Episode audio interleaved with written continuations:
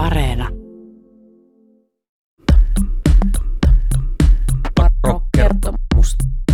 Varokertomusta.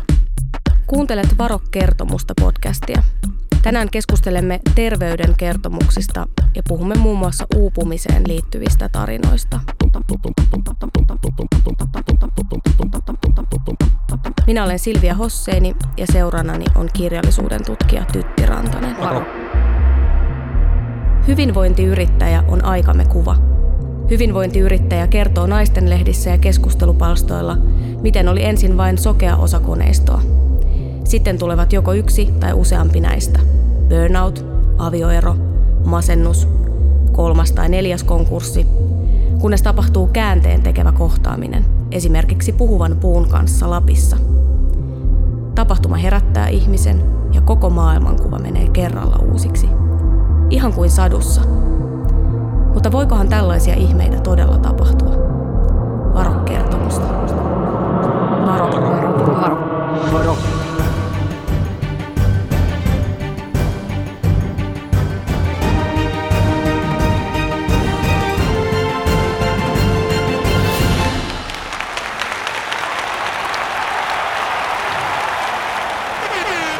Mulla oli kaikki. Perhe ja autot ja yritys. No se yritys oli mulle kaikki kaikessa. Mutta sitten samaan aikaan mulla oli myös ihan helvetin paha olla. Mä takerruin rahaan, uraan, tavaroihin ja tiettyyn elämäntyyliin. Kunnes yhtäkkiä mä en enää pystynyt siihen. Mä menin terapiaan. Suurin muutos onkin ollut siis se, että mä olen lopettanut valehtelemisen ja heittäytynyt elämään. Et nythän me myydään ihmisille ennen kaikkea niiden omaa elämää, mutta uudelleen paketoituna. Mutta tää on mun tarina ja mun yrityksen tarina. Tätä Tell Your Truth sovellusta ei olisi kehitetty ilman mun kokemuksia. Varo kertomusta.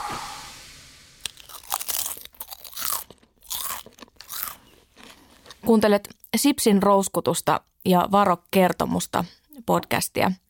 Voin tässä todeta, että syömäni sipsi oli herkullinen, mutta kokemusasiantuntijuuden lisäksi meillä on täällä oikeaa asiantuntijuutta, nimittäin kirjallisuuden tutkija Tytti Rantanen. Tervetuloa.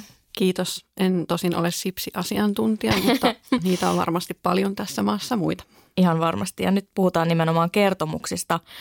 Ö, olin eilen kirjakaupassa ja selailin siellä tällaista Michelle Obaman nimissä julkaistua Minun tarinani täytettävä kirja oman äänen löytämiseen teosta, jossa on siis ideana se, että, että täällä on erilaisia elämään liittyviä kysymyksiä, joiden kautta sitten omaa, omaa tarinaansa voi lähteä kirjoittamaan. Täällä on muun muassa, kysytään, että ää, mitä isänmaan puolustaminen sinulle merkitsee. Sitten kysytään jostain elämä, oman elämän vastoinkäymisistä ja sitten täällä on muun muassa – luettele kymmenen lempikasvistasi ja mitä valmistat niistä mieluiten. Ja tässä on aika laajalla skaalalla elämän koko kirjoa voi lähteä hahmottamaan. Mitäs ajatuksia tämä herättää kertomuksen tutkijassa? Mä törmäsin ihan hiljattain, tai en millekään törmännyt, kaivoin itse hyllystä mun vauvakirjan, joka mulla on vielä tallella, jota äitini on ahkerasti täyttänyt silloin, kun olin, no se loppuu varmaankin siihen, kun on neljävuotias tai sillä Ja hauskahan sitä oli lueskella. Ja onhan se jotenkin kauhean lämmin ajatus, että ö, on kivoja pikkuanekdootteja kirjattu ylös, kun on ollut sellainen söpövauva, että miksei, miksei nyt niin kuin tästä merkityksellisestä ö, varhaiskeski-ikäisen tai postnuoren arjesta jää vastaavanlaista sellaista kaskukokoelmaa, mutta tuollaiset kirjathan kuulostaa nimenomaan sellaiselta niin kuin e, vauvakirja-versiolta, mutta niin kuin aikuisille. Vuoteen 2020 on 23 vuotta aikaa. Mitä töitä tehdään vuonna 2020 vai tehdäänkö enää mitään? Te olette Kertomuksen vaarat tutkimushankkeessa lanseeranneet käsitteen hyvinvointiyrittäjän kääntymyskertomus. Mitä se tarkoittaa ja voitko antaa esimerkin? Joo, ö, ensinnäkin haluan ensi alkuun sanoa, että tämä ei ole tarkoitus parjata siis hyvinvointiyrittäjiä sinänsä, vaan pikemminkin sitä, että viime vuosina on aivan todella paljon ollut mediassa niin Hesarissa kuin Ylen sivuilla kuin sitten eri aikakauslehdissäkin.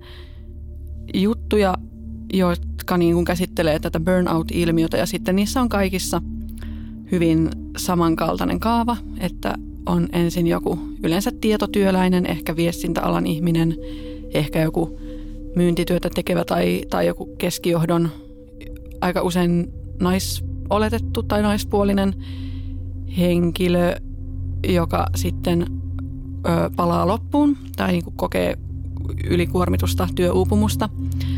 Ja sitten seuraava käänne on aina se, että hän jää joko pitkälle sairauslomalle tai sitten suorastaan irtisanoo itsensä.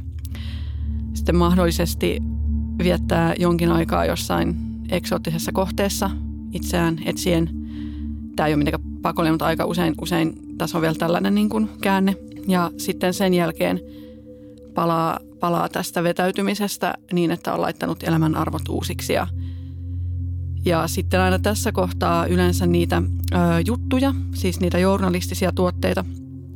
Ö, ehkä välissä on haastateltu jotain aivotutkijaa, joka kertoo, että miten sitten niin kuin aivojen resilienssistä tai sitten siitä, että miten, miten niin kuin aivot saa kokemuksia tällaisesta harmaan kiven läpi menemisestä ja kaikkensa antamisesta ja miten se vaikuttaa aivoihin.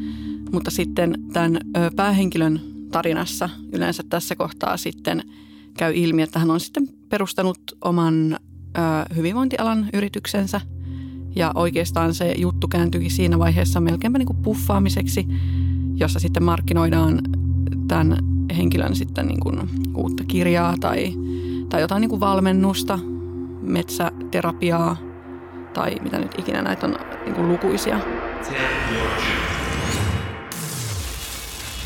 Mä en enää siihen. Mä menin terapiaan. Ja me oikeastaan siis se, mikä meitä mietityttää ja askarruttaa ja mikä, missä tämä kertomuksen vaara on, on nimenomaan tässä jälleen kerran no, itse kertomuksessa ja siinä kaavassa, missä kuitenkin aina hiipii mukaan just se niin kuin nimenomaan se yrittäjyys.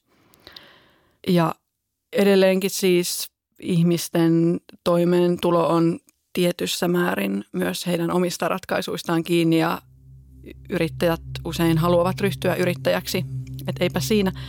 Mutta se vaan on tuossa niin kuin burnout-kertomukseen yhdistettynä, kun siihen yhdistetään sitten yrittäjyyskertomuksia, niin siitä tulee erikoinen yhdistelmä.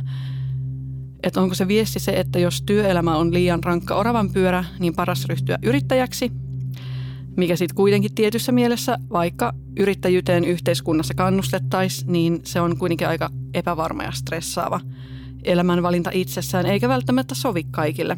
Se joillekin toki sopii, että se on just toinen seikka tässä, että, että varmaan jos on niin markkinointi- ja viestintäosaamista, niin sit on ehkä just niin kaikin mokomin valmiuksia perustaa sit se hyvinvointialan yritys, mutta se ei ole ehkä sellainen niin kuin – toimintamalli, mikä kaikille sellaisenaan onnistuisi.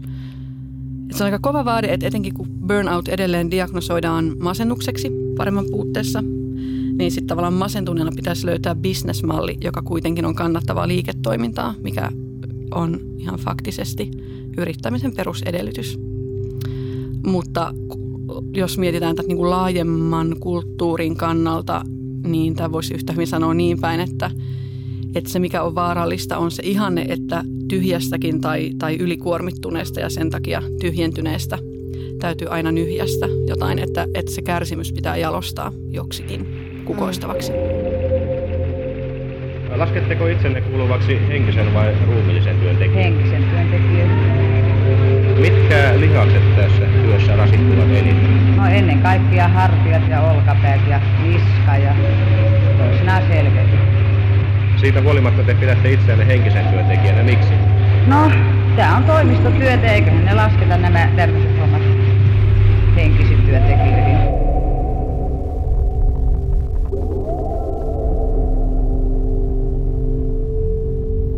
Ei kukaan niin kuin kerro työttömästä, joka sai burnoutin. Mm.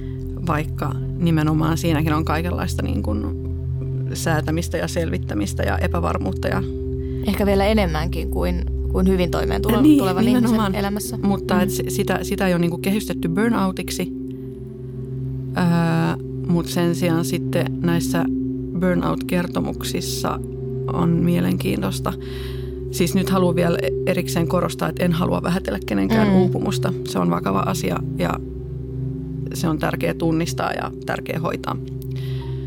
Mutta sitten mitkä, niin kun, mitkä, mitkä edelleen on ne materiaaliset olosuhteet siinä ympärillä – että onhan sillä aika paljon eroa, että kuuluuko, kuuluuko tämä loppuun palannut ihminen esimerkiksi työterveydenhuollon piiriin, öö, mitä resursseja sillä on niin hakeutua hoitoon, miten paljon voi itse vaikuttaa siihen työn määrään, onko oman elämänsä boss lady. Ja sitten mitkä on ne turvaverkot, jos joutuu vaikka irtisanoutuu tai joutuu työkyvyttömäksi, että onko, onko niin mahdollista jättää kaikkia ryhtyä Mm. life coachiksi tai, tai niin kuin raivata niitä joogahetkiä keskelle kiireistä arkea. Et se on, et siitä tulee varmaan vielä enemmän sellainen erottava tekijä, kun niin kuin työelämän epävarmuus lisääntyy ja nimenomaan sellainen niin kuin pätkätyöläisyys ja, Mm. ja se sellainen niin kuin pakkoyrittäjyys ja Jep. tällainen itsensä johtaminen hyvin konkreettisella tasolla. Kuunnellaan seuraavaksi Saara Harjun inserttihaastattelu, jossa ollaan ihmeiden ja parantumiskertomusten äärellä kirjailija psykiatri Joel Haahtelan kanssa.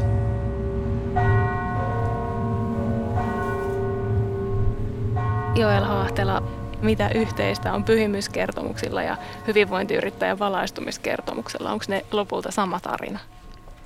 Ensinnäkin tämmöiset narraatiot ja tarinat on ihan olennaisia ihmisen selviämisen kannalta, että, että ilman niitä ihmi- ihmistä ei olisi olemassa tai meillä ei olisi mitään identiteettiä. Että jos ajattelee vaikka tuommoista psyykkistä kriisiä tai mitä tahansa traumaa, niin kriisin hetkellä nykyhetkihän on yleensä täysin kaoottinen, järjestymätön ja ja se sitten pikkuhiljaa siinä alkaa järjestyä, että jos ajattelee semmoista kriisistä ja traumasta selviämistä, niin se on aina sitä, että pikkuhiljaa alkaa muodostua joku uusi ymmärrys, uusi narraatio elämästä. Eli joku asia, mikä on aikaisemmin pitänyt paikkansa, niin ei enää pidä paikkansa. Että todellisuus on niin kuin peruuttamattomasti muuttunut toisenlaiseksi. Ja samalla tietysti siihen latautuu erilaisia merkityksiä. Mutta se, että ihminen voi selvitä ylipäätään jostain kriisistä tai traumasta tai, tai suuremmasta tapahtumasta, niin sen edellytys on se, että, että ihmiselle muodostuu uusi narraatio omasta itsestä, mihin hän sitten pystyy sijoittamaan sen, sen joskus järkyttävän tapahtuman tai mikä se nyt milloinkin Noin psykiatrina, niin ajatteletko, että, että ihminen on tämmöinen niin kuin narratiivinen eläin, että meillä on aivoissamme ihan olen, tai niin kuin olemassa joku semmoinen rakenne, jo- joka pakottaa meidät näkemään asiat kertomuksina, ainakin jälkeenpäin niin kuin järjestämään ne jo- johonkin tämmöiseen syy-seurausmuotoon. Ilman muuta. Et se on meidän olennainen tapa selvitä asioita ja hallita asioita edes jollain tavalla, siis kaoottisessa ja hallitsemattomassa maailmassa. Tietysti usein se narraatio ja kertomuksen syntyminen on tietysti vähän jälkiviisautta. Mm. Ja aina kun, aina kun kertomus syntyy meidän mielessä, niin, niin mehän tehdään niin kuin valintoja. Et se Joo. kertomus syntyy tietysti valinnoista, että mitä me poimitaan siihen kertomukseen ja mitä me jätetään siitä pois. Ja monestihan äh, ihmisen muisti on vähän epäluotettava, koska se liittyy esimerkiksi meidän mielentilaan. Että jos me ollaan masentuneita, niin se kertomus, mitä me kerrotaan omasta elämästään, voi olla aika synkeä. Eli me vaikka poimitaan sieltä vaan semmoiset asiat, mitkä on negatiivisia ja poimitaan kaikenlaiset epäonnistumiset ja näin. Ja sitten sama tarina, jos me oltaisiin vaikka hyvällä mielellä tai ehkä joku muu ihminen ajattelisi sitä meidän tarinaa, niin se saattaisikin poimia sieltä aivan muut asiat tai katsoo ihan toisella tavalla. Että sit se, hän saattaisi ehkä ajatella näin, että, että olipas vaikea tilanne, mutta että selvisit siitäkin ja, ja, ja tota, toi meni niin kuin yllättävän hyvin. Varo kertomusta.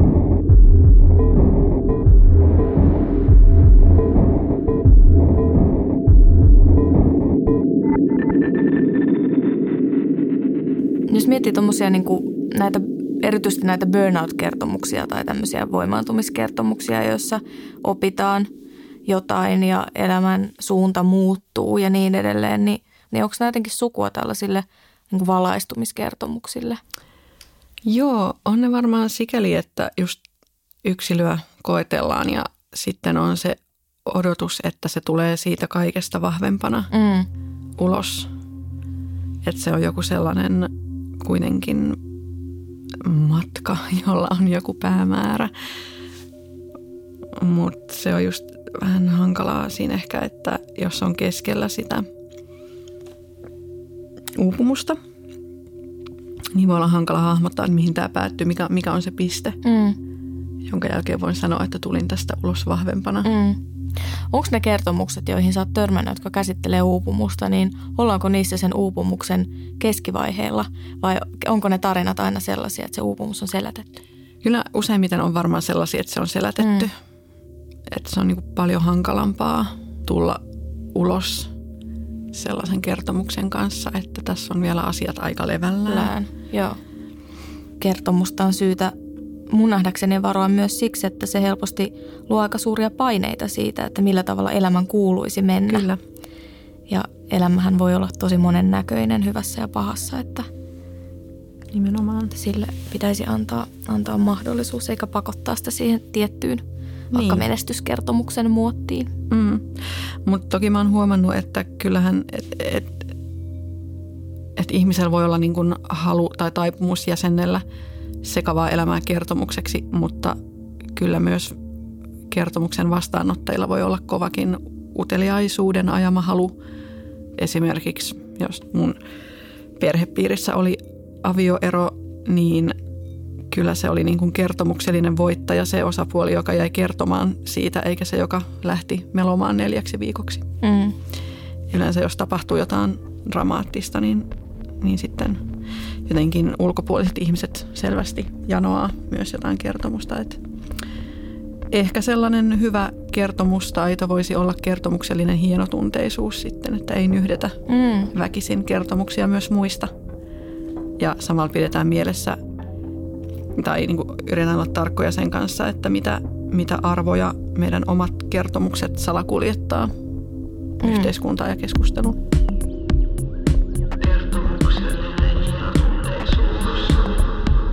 Sanot, että ihminen valitsee oman hyvinvointinsa.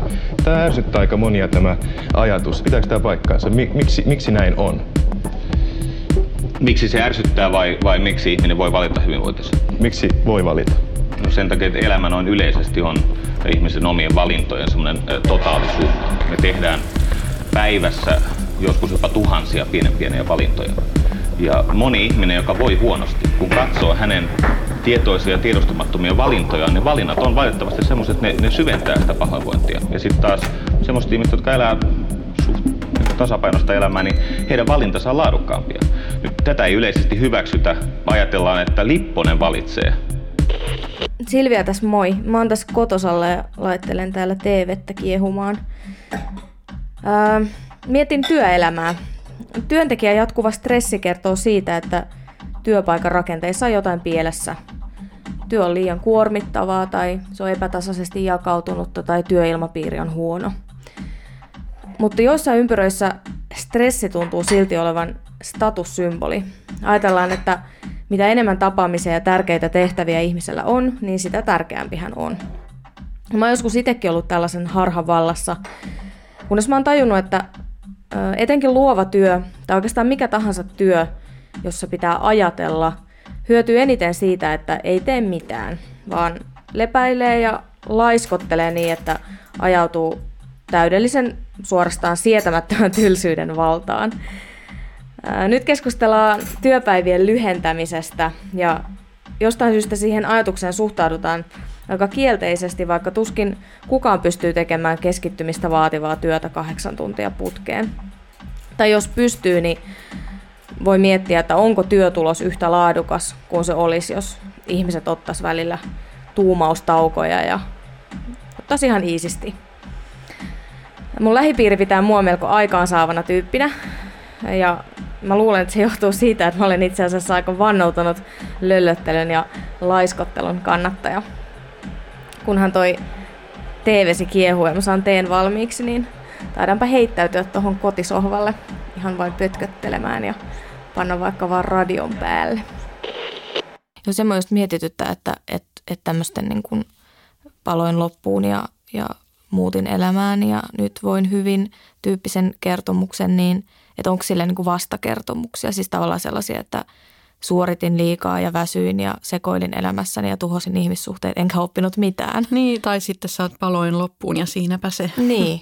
tai mm. siis just se, että, että on varmaan paljon ihmisiä, jotka ei enää niin kuin palaudu mm. sellaiseen työkykyyn kuin, kuin missä ne oli. Et siksi on musta hirveetä, että burnoutista jotenkin, että, että sitten siitä tulee sellainen vähän niin kuin pakollinen siirtymäriitti niin kuin johtavissa ja asiantuntija- tai, tai niin kuin tietotöissä. Se ikään kuin kuuluu tähän elämään, että kaikkihan palaa elämään. loppuun. Joo, joo, joo. jossain kohtaa CVssä on se niin kuin mm. aukko. aukko. Niin, tai sitten, että voiko siitä tehdä sellaisen niin kuin – en, en mä tiedä, vähän niin kuin kertausharjoitukset tai joku, että, mm. että loppuun palaminen suoritettu niin, niin, syksyllä aivan. 2016. Pelottava ajatus. System override.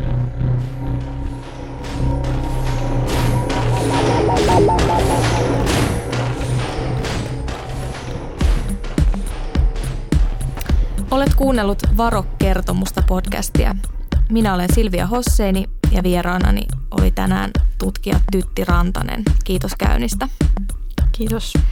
Sydelkää kaaosta, syökää sipsejä. Varokaa kertomusta. Seuraava jakso käsittelee hyvinvointivaltiota. Onko ainoa kertomus hyvinvointivaltiosta huono-osaisuuden kertomus? Varo kertomus. Varo Música